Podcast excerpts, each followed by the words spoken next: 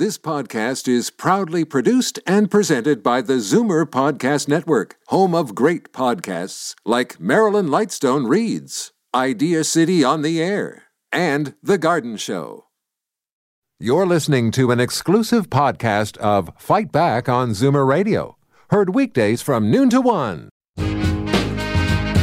Now, Fight Back with Libby Znaimer on Zoomer Radio. Good afternoon and welcome. Today is the official one year anniversary of the pandemic. It's been declared a national day of observance to commemorate those who lost their lives to COVID 19. By the numbers 22,335 deaths across the country, more than 7,000 of them here in Ontario, and nearly 4,000 of those in long term care everyone someone's grandmother, grandfather, husband, wife, sibling, auntie. Here is Toronto's poet laureate, Albert Moritz. You staggered from death to death. You dragged yourself from the silent window where an old face looked out and knocked with twig like fingers at children trying to shout in through the crystal silence, Grandma, babushka, Haljida, babcia, nani, dadi. Oh, hearing that always makes me uh, cry, I guess.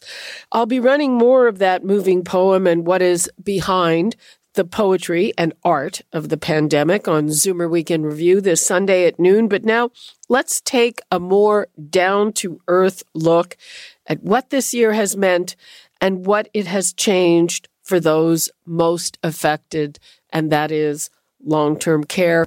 We also want to hear from you, of course, about how your year went.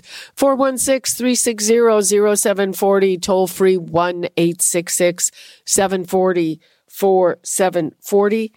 And now I'm joined by Cathy Parkes, whose father passed away at Orchard Villa last April, and Jane Meadus, staff lawyer and the institutional advocate at the Advocacy Center for the Elderly. Hello and welcome to you both. Good Morning, Hello. Libby. Good morning, Cathy. Yes, let's good morning, start, Jane. Let's start with Cathy. Uh, tell us about your dad. I, I think you lost him pretty early on in the in the pandemic, and how did how did that affect you? Yeah, he passed away uh, April 15th, 2020. So part of the first wave and part of the first set of the first wave. Um, it affected me in very different ways. I spent the past um, 11 months advocating for change in long term care um, and, and then also going through the grieving process. And I recognize that as we're coming up to the one year anniversary, which is the one year anniversary this week, was the last time I actually saw him in person. Um, and oddly enough, he was actually sent to the hospital from the home that day. Um, so it's hitting me hard. I'm I'm struggling. I can't believe it's almost been a year since I've seen him, um, and I, I think a lot of families feel that way. Do you feel like you've had a chance to grieve properly?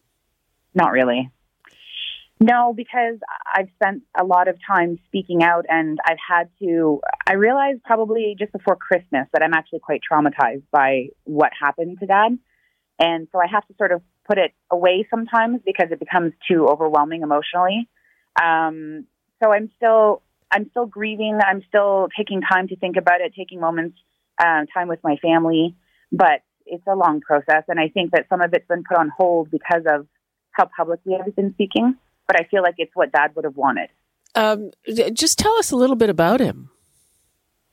Oh my gosh, uh, he had a great sense of humor. Uh, really, really funny guy. He loved to laugh. Loved his family. I mean, if we could have moved into a long-term care home with him, he would have loved that. and what was um, his name? Paul Park.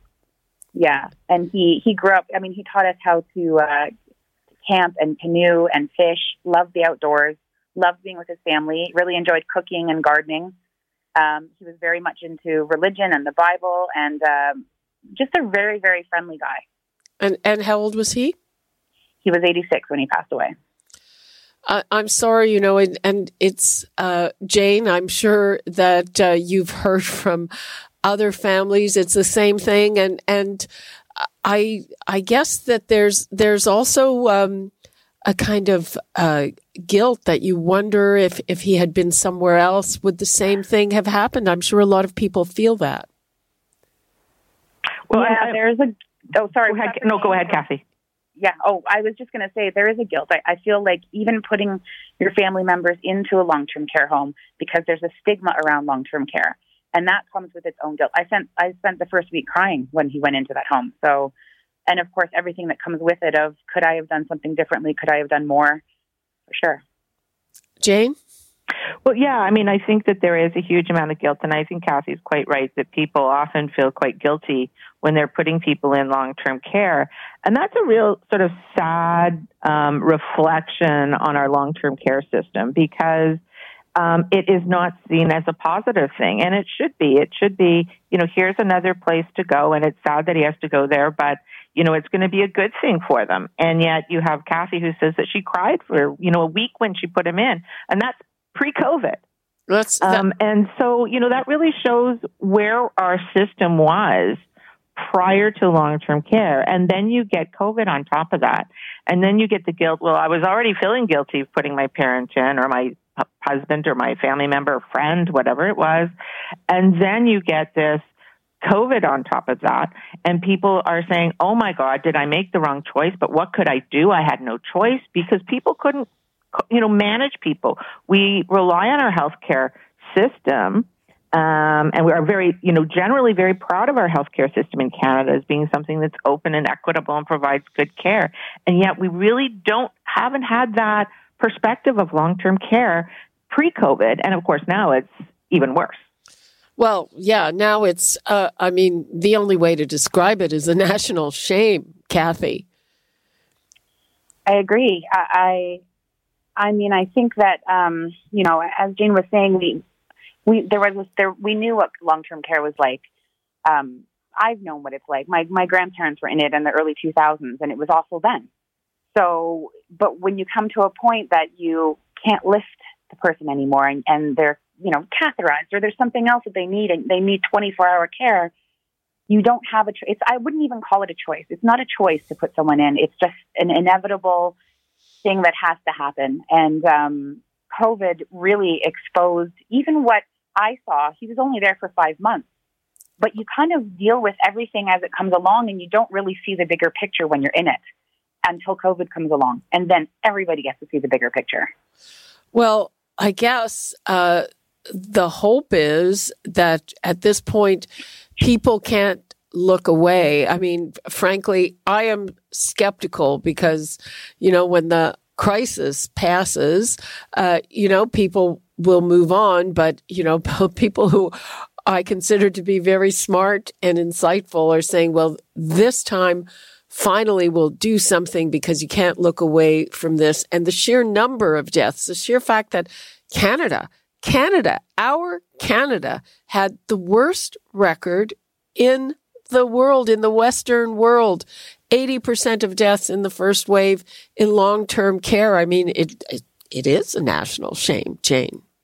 Absolutely, and and you know your your and my relationship, Libby, goes back far before, beyond COVID. Yes, um, and we've talked many many times about the issues, and so I would say that you know you as well as I, as well as many people who've been advocating for years, and I've been doing it 25 years. I know you've been doing it a long time.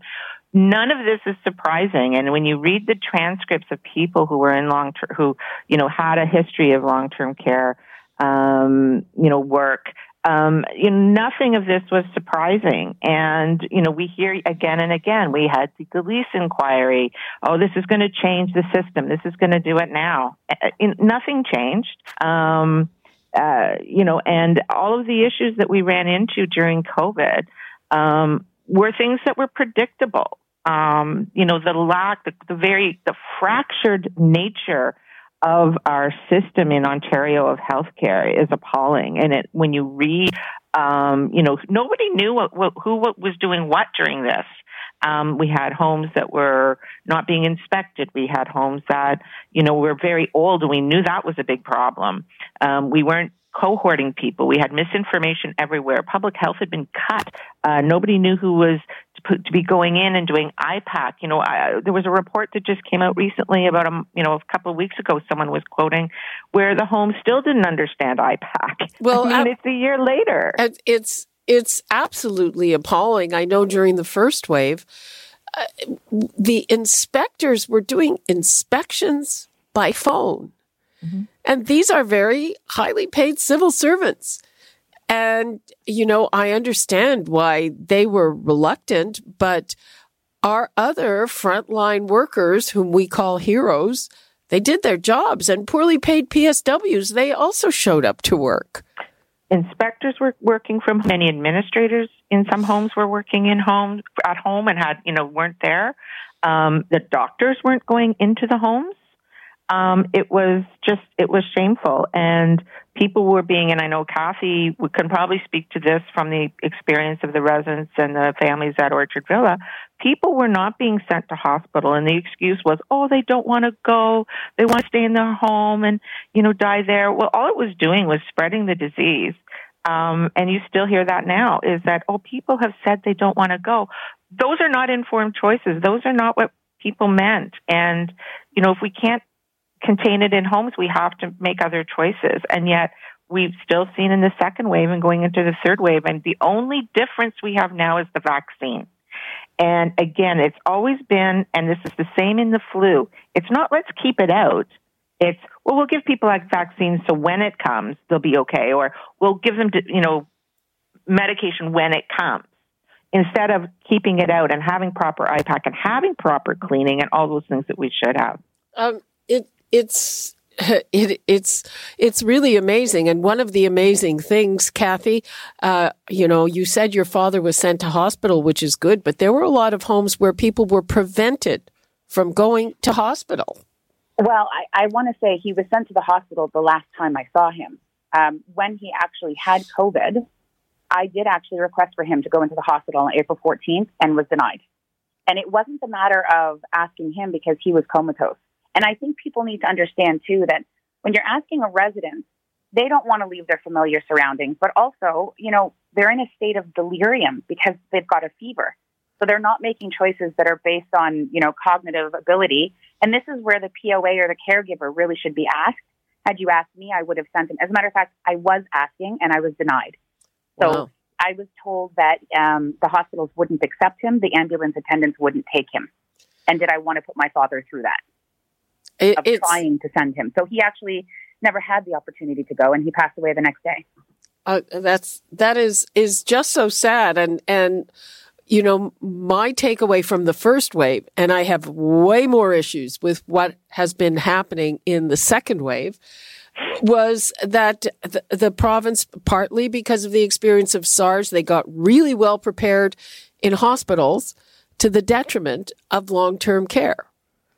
And I know that actually there were actually a lot of patients, what's known as ALC, alternate level of care, who are kind of stuck in hospital while they're waiting for a long-term care placement. A lot of those people were cleared out so there would be room in the hospitals. They were moved into long-term care facilities. Yes, temporary positions. I know that happened at Orchard Villa.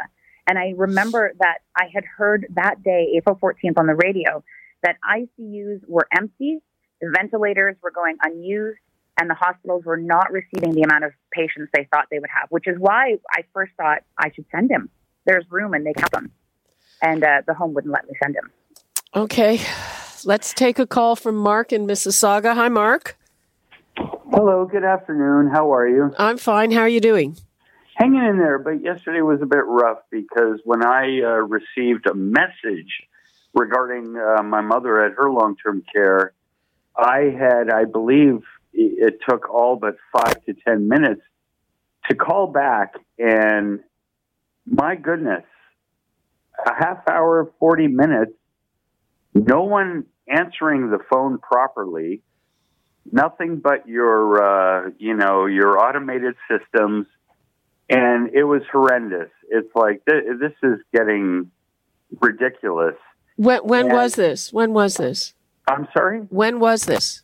Yesterday afternoon. And and uh, you got a call from your mother's home, and have you been able to reach them? Well, after the fact, and th- this is something that had happened recently, Libby. to where I felt that communication in a year's time since this all began, and you probably don't recall with so many phone calls that I phoned you uh, almost a year ago with regards to how happy I had been with uh, my mother's uh, care and whatnot, where she is. But things have diminished dramatically. And I'm telling you, with changes in personnel and, and uh, you know, hiring practices, people quitting, there's so much going on that has been under the radar. Those of us kept in the dark, family members, it's horrendous. So, And what uh, we need to, to is your mother okay? Well, I'm I'm informed, and here's the key thing: Is she okay? I have not I have not gone for number one reason. I have not been sick. My mother has not been sick. I don't want to bring anything in. I don't want to take anything out. They have always maintained, please get you know you know proof of being tested. And how many times in a year now have they broken down with outbreaks because visitors have brought the pandemic in, they have shut down, and what's going on? I mean, I purposely, personally, have chosen not to go, Okay, Mark. and Uh, my goodness, you uh, know, it, it's over the top. Okay, Mark. Um, glad to hear your mom is okay. Um, thanks for your call. A lot of frustration, uh, and you know, communication has been a very big issue in all of this. Um, Jane, uh, are you optimistic? Do you think that this horrific experience will result in something good? Uh, it's really hard to tell because, you know, what we hear from the minister and the, the information that we hear from the government, we hear a lot, but we're not really seeing a lot. You know, we hear a lot about how they're protecting the residents, and it's clearly not happening. Um, so I'm very skeptical. You know, yes, they're putting money in, but are they putting it in in the right way? Are they putting in the right plans? You can't just throw money at things. It's also that planning. And as I said, there's such a fractured system that we have now, and the, even the and the COVID response has been so fractured. It's really hard to see whether or not that's going to change. But you know, the bigger picture, I think Mark was just you know really focusing on a couple things. It's that communication with the homes, which has been dreadful, um, with the, you know with substitutes and family members, and also the um, people leaving long-term care in droves um, because of overwork, lack of support, poor pay. Um, obviously, the you know the infections in the home. They didn't want to get sick. Um, you know, I'm not sure how many. You know, how much he, he you know he mentioned viruses coming in through um, visitors, and I don't know that, that that's actually been shown that much. You know, it's really coming in mostly through staff, and that's unfortunate. But you know, that really is where it's coming in because, and for most people, they haven't had too many visitors. And and Cathy, what do you hope will come out of all of this? And and personally, what are you hoping for? Well, first, I just want to say if there's a lack of communication coming from the home, my first question would be what are the staffing levels at? Because that was the problem with Orchard Villa. Um, I would be very concerned about staffing levels if people are not answering the phone for hours at a time. Um, my my hope my out, my hope for all of this is that advocates and family members and really all Canadians and everyone in Ontario, but all across the country, will continue to speak, and that we're not oversaturated with this information. that we won't forget because of the vaccines. Um, I, I'm really pushing for national standards uh, in long-term care for for a federal government to create a standard across the entire country so we can remove the stigma from long-term care. And my very end goal would be to see no more profits in long-term care. Okay, um, boy, that's that's that's a big wish list, uh, and I think we're all hoping for national standards, and even that seems difficult. I'm sure we'll be talking about this a lot more. Thank you so much, Cathy Parkes and Jane Meadus. Thank you. Okay. Um, now, as we've been saying, COVID 19 has hit us unequally with some regions and neighborhoods bearing a much bigger burden than others. Brampton is one of those hard hit places. And now I'd like to welcome Brampton Mayor Patrick Brown. Hi, Patrick. Hello, great to be back on your show again this week. Thank you, Patrick. Uh, great to have you here. Um, it's a it's a pretty somber day. Um, I'm sure that you're reflecting on the last year and how it's affected your Brampton as opposed to other places. Yeah, it is a, a reminder of uh, the adversity we faced over the last year, not just the COVID fatalities, the pressures on the healthcare system, um, but the economic chaos uh, caused by the last year too. It's been it's been hard on on so many individuals, hard on so many people. Hmm. And uh, I mean, when you when you look at it, I mean, there there's a big issue in Brampton. A lot of lower paid essential workers are there.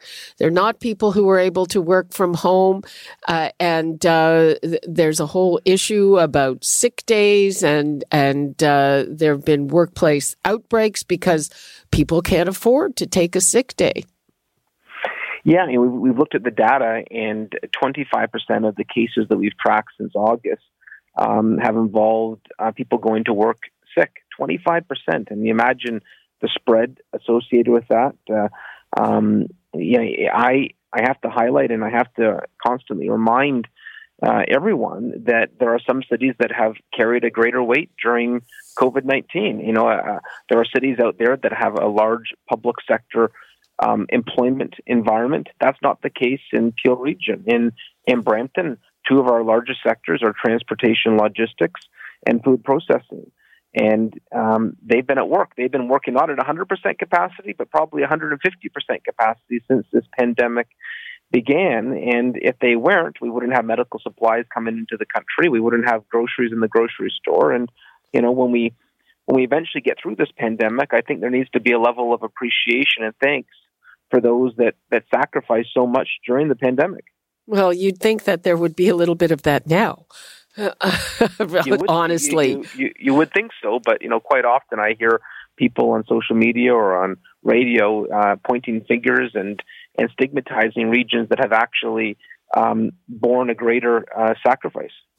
Uh, let me ask you this to to uh, you know move over to the positive side. Now, have you seen things getting better at all? Yeah, I, you know, I, I am encouraged, um, and there is reasons for optimism. All our long-term care is now vaccinated. Our hospital capacity is the best that has been in in six months. Uh, you know, there there is reasons for encouragement. You know, our our um, our uh, numbers uh, look encouraging. The at one point the positivity rate was 17 percent. Now we're down to six and a half percent. You know, there has been dramatic progress, and it's just wonderful seeing our vaccination centers abuzz with activity of seniors over 80 being vaccinated. And then, of course, yesterday the pilot project got announced. Those between the ages of 60 and 65 in Brampton and Mississauga and Caledon will be vaccinated at their family doctor offices. And so more residents are being vaccinated. You know, I, I wish we had the vaccine to vaccinate everyone, but the fact that you know, there's a lot of people being vaccinated right now is is encouraging. Well, a, a couple of things. So uh, first, I, I, I have to tell you that for once, people in Toronto were jealous of people in Brampton, and because of that, because you have managed with people over eighty, while people over eighty here, uh, a lot of them have been cooling their jets and waiting and and not able to get access. Yeah, so we've created um, delivery platforms that as soon as we get vaccines, there'll be, be no lag time. So, you know, when we got vaccines for those over 80, we were able to, to launch the appointment booking website almost immediately. And the exciting thing is right now, we have the delivery mechanisms ready to go to do up to 70,000 vaccines a day. Um, now, we're not going to get anywhere near that amount of vaccines, but it, it's just uh, it's nice to know that if the supply comes, if Canada gets that supply, we're going to be in a really solid position in Peel to get those vaccines in people's arms.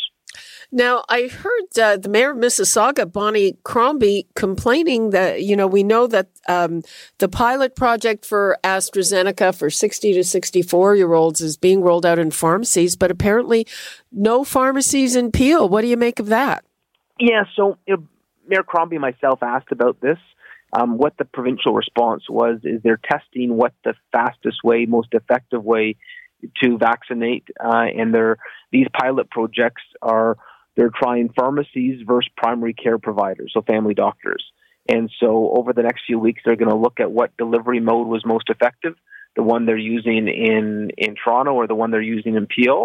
Um, but you know, the number that I'm looking at most closely, and and I look at this every day, is uh, vaccines per capita.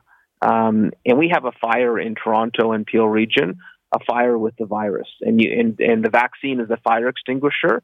And if I see fire extinguishers being used in parts of the province where they don't have the same challenges at a greater rate, you know, I would be livid.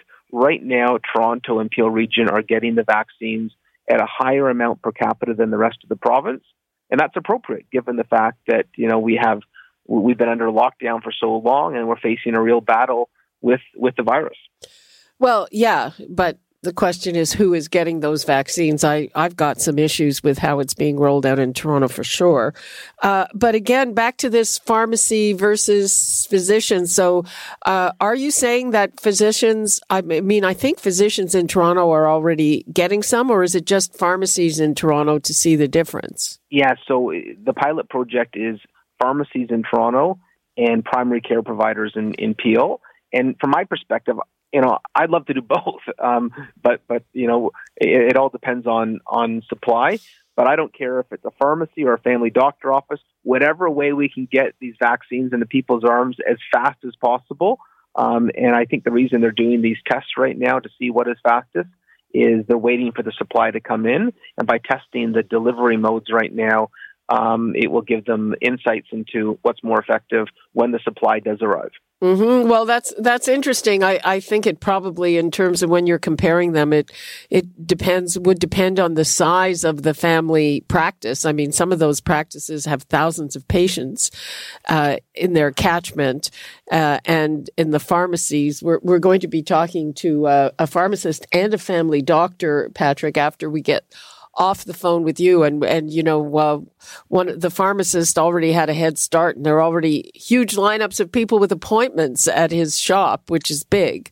Yeah and and I should add for the primary care providers that starts this weekend too. And one of the reasons that that's an agile delivery method is they already have the patient list. And so with with the pharmacies people are going onto website and booking if they fall under that age category with the family doctor offices, they're actually going out and calling their patients and saying, you're eligible, you can come in at this time. And so these are different methods. Um, and it's going to be interesting to see w- which one is more effective at getting more vaccines into people's arms.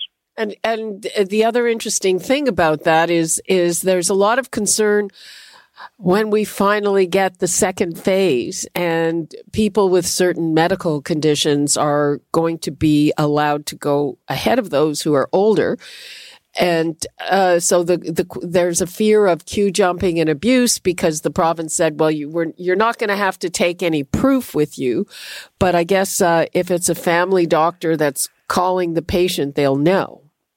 Yeah, and and you know, I I just hope that no one is that um, reckless that they would want to jump the queue over a vulnerable um, individual of our community. You know, oh, oh believe me, Patrick, yeah, people want yeah. to jump the queue. I've already seen, honestly, on on a, a, a neighborhood email. Well, this had to do with AstraZeneca, and it's from probably from someone who is older uh, than uh, you know than the 60 to 64 uh, like so somebody was you know telling the neighborhood this is this is how you try to book if you're eligible. And and then the question was so so do they ask for your health card? Can they check your date of birth?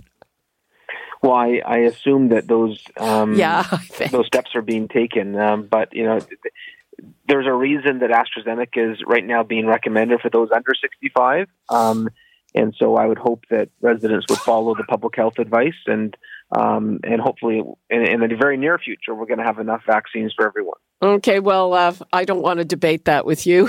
I think that that particular decision uh, is is a mistake, but um, that's that's not a topic for us to decide. Uh, what are you doing in Brampton, or have you done in Brampton to commemorate the lives lost? So we have um, dimmed our, our, our, lights at City Hall. We've uh, lowered the, the, the flag uh, to um, to remember um, those who have fallen over the last uh, last year. There's been a loss of life uh, that's affected every segment of our of our community, and um, it's um, it's a loss that we remember today. Hmm. Oh, I hear I hear your son. Yes. Uh, the, one, one of the benefits of working from home is that uh, you can be interrupted uh, by your loved ones at any occasion, and at, and at one and a half, he does that regularly. Oh, okay. uh, but there you go. Hi there. Um, finally, are you worried about a third wave. I the numbers are are still above a thousand. I just saw that the RT rate, the the replication rate, is above one, which is it's concerning uh, when it's above 0.7. Are you worried about this, and what do you think should be done?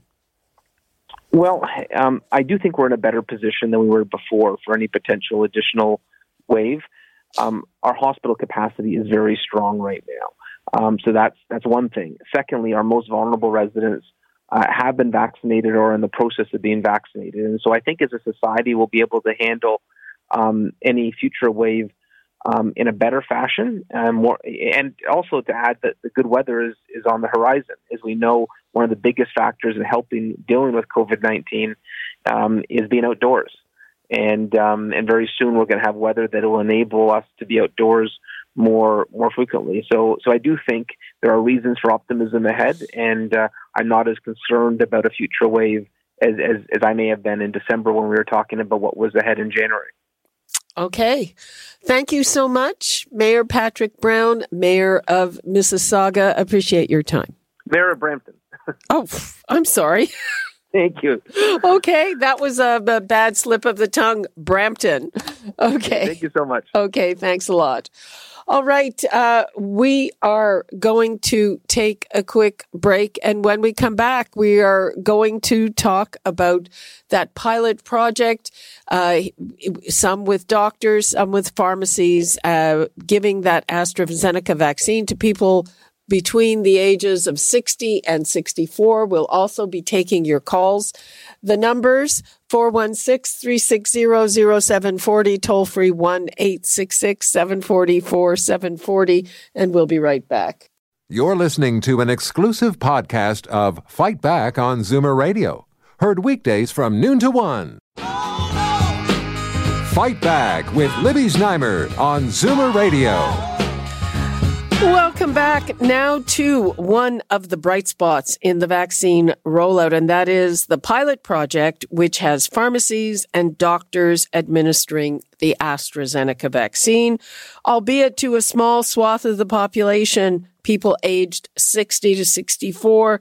Our listeners have heard me venting about that. I'm not going to get into it right now. The doctors involved are supposed to start on Saturday, and the pharmacy program is supposed to start tomorrow. As usual, our friend John Papastergiou is ahead of the curve. He's been inoculating people since yesterday, and Dr. Sohail Gandhi, also a friend of the show, is getting some of those doses for his patients in Georgian Bay. We will also be taking your questions. I see a couple on the board already. Hang on. We will get to them quite soon. Right now, they are both joining us. Hi there. Hey, Libby, how are you? Fine. How are you? Yeah, it's been a busy couple of days, but good to be here. And Dr. Gandhi, welcome. Thank you very much. Always a pleasure. Okay, uh, John, let's uh, start with you. Yesterday, uh, you you told us that you gave the first shot. So, um, how did you get the shipment early, and how many people have you already vaccinated? Yeah, great question. Uh, you know, I was driving to work yesterday, and uh, I got a call. Uh, from our uh, Shoppers Drug Mart corporate office saying they'd landed some vaccine early and the, the ministry gave them an okay to start in a store that uh, you know is used to doing vaccines and a high volume of them. So we, you know, we got our our, our shipment in about you know twelve o'clock, one o'clock, and we uh, since then we've been going nonstop. Uh, uh, we've been, you know, we've we've probably do the most uh, flu vaccines uh, in a pharmacy in the GTA. So uh, my team was ready to go pretty much uh, as soon as the vaccine got there. And uh, it's been quite an interesting environment here. Patients really excited, real positive vibe, almost a uh, you know party atmosphere as we're going through them. Uh, we're doing about uh, Libby right now about uh, 50 patients an hour. I would say. oh my goodness! That. Yeah, so I think it really highlights the fact that when pharmacy gets going, uh, uh, we can really do a lot of uh, patients quickly, and I think we'll be done 500 doses in the next hour or so here. So we're going to run out here. Good thing is, my other three stores on the Danforth are just getting their supplies, so we should be uh, well equipped down here to go uh, throughout the weekend. Uh, you know, it's interesting. I think that uh, the authorities, the provincial authorities, I think they estimated in one of the briefings that they thought that pharmacies on average would do 40 a day. You're doing 50 an hour. That's pretty hefty. Yeah, I mean, I you know that's not representative of every pharmacy for sure. I think it's going to vary depending on the staffing, the size of the pharmacy, and everything else. But we are equipped to do vaccination and these type of services here. So we're yeah we're well ahead of the curve, and uh, yeah it uh, it does. I mean I, I've seen some of the news outlets saying that there's lineups. Of course, we have to maintain the social distancing within the store, so I can't let everyone into the store at once. Uh, it would be we, we have our shoppers here and everything else, so we are queuing the patients outside and uh, as uh, their turn comes up, they're coming into the store. So you're seeing some of these uh, uh, lineups on on the news. That really is because we want to protect the safety of all our patrons and our staff within within the business. Okay, and it's a nice day today, Dr. Gandhi. So uh, you're in Georgian Bay, yep. and uh, you're not getting a huge amount of doses. Um, there there are 50 doctors participating. Is that right? Yeah. So our our team uh, encompasses 50 doctors, and for 50 doctors, we got uh, 400 doses, which we will. Uh, our clinic is running tomorrow. We've been we were fortunate enough that we were able to work together and set up a drive-through clinic for uh, patient safety. So this is probably the safest way of administering a uh, COVID vaccine, and uh, they're all booked for tomorrow. And and I, I anticipate that all 400 will happen uh, tomorrow. And so, did you you contacted your patients, right? Yeah, so uh, we're fortunate because your family physician, of course, has all your uh, demographic information. And as you know, the National uh, Advisory uh, Council on Immunizations has mandated that for the first go around, only patients from age 60 to 64 without any health conditions are allowed to have the, the vaccine. So uh, we were able to sort that out because we've got all the information on patients and make sure that uh, only those who are appropriate to have the vaccine at, uh, for this week were able to get it. Oh, uh, wait a minute! I didn't I didn't know there was that other caveat. So does that mean uh, does that exclude people with uh, chronic conditions like diabetes? Yeah, if you look through the uh, the memorandum of agreement that everyone's uh, supposed to sign in order to get these vaccines, it says that this is uh, initially for people who of that age group who don't have any significant uh, comorbidities like diabetes, uh, COPD, that sort of thing. Wow, I, I hadn't heard that, John. Uh, do you you do you have to make sure that, that that's the well, case? Well, I mean, all our patients here have some type of comorbidity, so yeah, it's uh, in that age group, it's very difficult for me to identify patients that have none. The other challenge with us is they're not just my patients here in the pharmacy; they're coming from now because the word's out from all over as well. So uh, it is uh, difficult. I hadn't heard that uh, that specific detail either, uh, but we're, we're we are restricting uh, it to the age demographic right now. Okay, well, that it's Dr. Gandhi. That's that's the first I heard, and I was actually thinking the opposite because uh, yesterday on the show we dealt with this issue uh, that for the phase two that people are worried about queue jumping, and and when people with uh, some conditions get priority uh, that isn't linked to age, uh, you know, people are worried that there might be queue jumpers, people who say, "Hey, I have diabetes, hypertension," when they don't. Uh, and the thought was that family doctors can triage.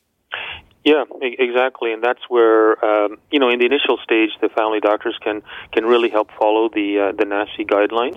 Now, to be clear, one of the reasons the guidelines are like that is because the supply of vaccines is so limited. Like we've had some real issues on the procurement uh, end of the vaccine on a federal level.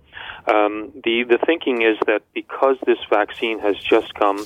Uh, and because we're anticipating actually a larger amount of the Pfizer vaccine coming in the next couple of weeks, uh, the people who have those comorbidities will be getting the um, will be getting the Pfizer vaccine in the next uh, coming weeks. Of course, they have to go to a, a, specialized center to get that because, as you know, right now the Pfizer vaccine is only approved for uh, transport at, at minus 70 Celsius or whatever, and once no, you, they lifted use it and that sort of stuff. Yeah. They they lifted the minus seventy. It still has some restrictions, I think, it but that to, yeah, you, you try to mix this thing up. I, I saw the demo, the diagram they sent me is how you mix it, how you stir it, how you put it together. It's uh, it's a very complicated process even without the minus 70. So, um, but I think the thinking is because the Pfizer vaccine is coming in more quantities in the next couple of weeks. That's why um, people with comorbidities should preferentially go to a center and get the Pfizer vaccine. At least that's that's how it was explained to me. Okay, well, um, Dr. Gandhi, before I take some calls, I just want to go down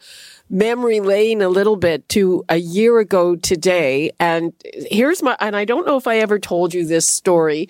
We're going to hear stories from, from, uh, our audience. But a year ago today, uh, you and I were down the hall in Zoomer Hall, uh, doing a TV show on drug shortages. Yep. And, uh, I remember that, uh, you the the pandemic had just been declared and I know that we were told we had to be very strictly on time because one of the panelists uh, who was a professor of pharmacy had to get on a plane to go to Florida. So here's what I remember that you tried to talk her out of going.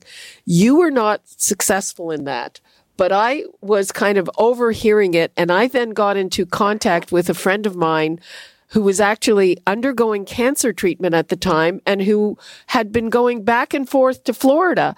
And, and uh, I got her on the phone and I invoked your name and I was successful in convincing her not to go to Florida. Okay. so I thank you for that. I didn't know about your friend. Uh, hope she's better. she's she's she's much better and uh, she's much better off that she didn't go to Florida and get stuck there while she was still had some chemo and radiation to do here. Yeah. So uh, I wanted to share that with you. Thanks. And uh, John Papastergiou, uh, you know, that's one of the things that's that's been worse because of the pandemic is drug shortages. Yeah, for sure. I mean, I think uh, very, very early on in the pandemic, we saw this this kind of spike in demand around uh, uh, uh, prescription medications, and in order to compensate for that, what had happened is we uh, the government decided it was uh, a good idea to restrict the supply to a 30 day fill, which did make sense at that time. It made a lot of sense. It maintained the integrity of the supply chain, and it was able to ensure everyone got their prescriptions because we were starting to see it. We were starting to see a variable supply of these things. Uh, the only challenge uh, as a result of that is when we went back uh, to a 90 day fill for chronic medications, we essentially synchronized the entire province. So what we saw is uh, these spikes uh, that were three times higher than usual every 90 days. So it did impact our workflow, and it happened right in the middle of flu season when we were trying to vaccinate everyone for flu. But now, as we move, you know, further along throughout the pandemic, I think the supply really has stabilized. Uh, there are uh, still shortages, definitely, of things, and not only prescription. Uh, uh, you see it in my stores, even in the front store as well. Uh, some manufacturers having issues uh, with getting uh, their product in, but for the most part, it's it's much much better than where it was. And I haven't had a situation really where I can't get a patient a medication or an alternative uh, to the medication they were on. So I think uh, we've come a long way since the beginning, uh, Libby. Hopefully, uh, let's take a couple of calls. We've got Sharon in Hamilton. Hi, Sharon. Hello, Libby. How are you? Fine. How are you? Go ahead. Um, I have a question to ask you. If you have allergies, like I have asthma, and I have um, I have COPD, and I'm allergic to certain foods. Um, would the vaccine help for that or not? I don't think it would help for that. Um, Well, it's it's uh, so it wouldn't help with the allergies, or uh, but it would certainly be protective from infections like COVID nineteen uh, that can make uh, can be quite bad in people who have COPD or asthma. So it's really important to uh, to get the vaccine. Um, do you know when they would be doing it in Hamilton? I, I don't know for Hamilton. I guess. know. Oh, he knows. No, I don't know don't. either, Doc. I- Yeah, I- not yet. We don't know. Right now, the pilot for us is restricted Pardon? to uh, Kingston, uh, Windsor, and Toronto. well, so th- there's probably uh, Kingston. So they're not doing people. Uh, in Hamilton they started doing the people over eighty. Uh, but Mm. that, but uh, you know, if you have those conditions, you would be in phase two, which supposedly is going to start in April. So, um, yeah, I'm I'm 67 going on 68. well, that would be phase two, both for for your age and for your condition. So, hopefully, you can get this done in April. Okay, thank you very much, Libby, and I Uh, hope you have a nice day. Thank you. And I listen to your show every day, Thanks. and and I enjoy talking to you. I hope to get to meet you someday. Okay, thank you very much. That's very sweet of you. Okay. Erica in Ajax. Hi, Erica. Hi, Libby. How are you today? I'm fine. How are you? I'm good, Libby. Uh, my question is I received my first vaccine, the Pfizer shot, back in February, uh, February 20th. And when I booked it, it gave me my second shot date for this coming month, March the 27th. When I went back online and they gave you your certificate saying that yes, you've received it, in the very bottom line, it says that my second shot is due and it was empty. Now, I just took my dad to get his vaccine. He's over 80. He's going to be 90 this year. And when he got his shot, he was given paperwork after at Sunnybrook, and it gave him a specific date, and it is 35 days after his first one, so his second one will be in April.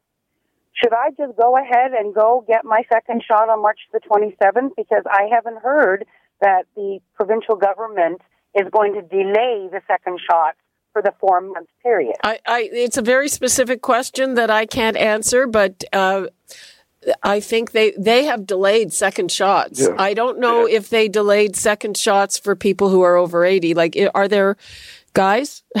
Uh, yeah, so they've delayed the second shot for uh, up to 16 weeks. Uh, it's based on a, a National Advisory Committee uh, on immunization recommendation. Um, we, we are the only country in the world that is going with 16 weeks uh, Yep. timeline. And there's there's obviously quite a bit of concern about that as to why we're the only country in the world. I think, quite frankly, it's because uh, we just don't have enough vaccine. Like our federal government has done really quite a poor job of procuring vaccine. We're And our, our prime minister keeps promising that everyone will be done by September. So uh, that means everyone will have a first shot. But my question is I thought I was hearing or reading somewhere that maybe the doses won't be delayed for uh, the oldest uh, people. Is, is, do you guys know anything about that? don't know, but it changes every week. So yeah, yeah. So, uh, um, Erica, we can't entirely answer that. Uh, maybe your dad will will will get his shot, uh, his second shot, as it was originally, you know, uh, scheduled. Uh, you probably won't. So, uh, but we we can't tell you for sure. Libby, thanks very much. Great show. Thank you very much. Bye. Bye. And uh, getting back to what's happening in pharmacy, John, I have to tell you that I, I scrambled to get you know refills for some things that uh, that I have today because I was thinking, oh my goodness, I'll never get through on the phone, and uh, there'll be a big lineup because uh, my local pharmacy is also one in the pilot project, but. Uh, they haven't even started yet, so eh, there was no problem. I got through on the phone. And that's you know you bring up a good point, Libby. Whenever something like this happens, and we're you know uh, trying to do something on mass. it it is a challenge sometimes for our day to day patients to get through. I encourage them to be uh, as patient as they can. Coming in, there's two different lines. So patients that are using the pharmacy for their regular prescriptions or to, to shop, they can get into the store. The phone line is a challenge. Unfortunately, I can only have so many phone lines, and when uh, the media gets a hold of these things, I start getting calls from all over the province, believe it or not, and it just bogs down the line. So I do apologize for that. As more stores go live on the pilot, and we have experience with this, by Saturday, I think the workflow starts to smooth out. So, you know, the number of patients getting vaccinated obviously are, is distributed through a, a greater number of stores, and it won't hopefully be as bad. But you're right, the lines right now are pretty bad. Okay, uh, we've got to take a break. I'm getting uh, I'm getting stern warnings from the guys in the control room. Everybody, hang on. Break. You're listening to an exclusive podcast of Fight Back on Zoomer Radio, heard weekdays from noon to one. Fight Back with Libby Znaimer on Zoomer Radio. Uh, welcome back. We have just a couple of minutes left. Now, I have one question about uh, this shipment of AstraZeneca. I know that one of the reasons it's being distributed like this is because it's got a, an expiry date very soon on April the 2nd. So, my question is is that this particular shipment, or do all of the shipments of that vaccine have a very short shelf life? So, I believe that. Um, all of the sh- all of the uh, AstraZeneca vaccine has a, a, shorter shelf life than some of the other ones, but April second is particularly tight. Having said that, you know we're going to use that up tomorrow, so I'm not particularly worried about the expiry uh, date on my end. Okay, no, I'm sure you'll. Uh, I'm sure. I'm sure you'll run out before it it, it expires. Uh, uh, John, so is is that an issue or uh, no, not at all? Same as the doctor there. Yeah, we'll be we'll be done uh, that entire you know allotment by the end of the weekend for sure. So, and I think that's one of the reasons they engaged pharmacy is to try to get through this, knowing it was short dated, and hopefully, you know, the next uh, shipments have uh, longer dating. I imagine they will. Uh, how many doses do you have to get through, John? Uh, well, here uh, we, we initially got 500 doses here. Those will be done here today. I've got 500 coming to each of my other stores, and, and that should last to the end of the weekend. Okay, yeah, I mean, uh, those are pretty big numbers, but as the general pointed out, you know, there's a, a total of what 190,000 doses and over a million people in that age group. So yeah, so it's not big. It's not big. Um, so uh, we only have uh, less than a minute left, Dr. Gandhi. What would you like to leave us with? So I, I just ask for a little bit of patience. I mean, I know every, there's a lot of uh, people who want this vaccine. Um, I think that if we can just be a little bit patient, uh, more shipments are coming next week and the week after, and we will get through this. John? Yeah, yeah, same thing. I mean, it's going to be a busy few days. Please remember, we're only doing this for a very specific age group. If you fall out of that age group, don't come to the pharmacy. Don't call asking to get vaccinated. It is uh, really uh, bogging down our phone lines. But other than that, everyone's been quite patient, quite happy, and it's been a very interesting experience. So thanks for having me on, Libby. Okay, well, thanks for coming on, both of you, John Papastergiou and Dr. Sohail Gandhi. And people remember it's a pilot project only for those aged 60 to 64. And that's all the time we have for today. Remember, Free for All Friday coming up tomorrow. You're listening to an exclusive podcast of Fight Back on Zoomer Radio, heard weekdays from noon to one. This podcast is proudly produced and presented by the Zoomer Podcast Network, home of great podcasts like Marilyn Lightstone Reads, Idea City on the Air, and The Garden Show.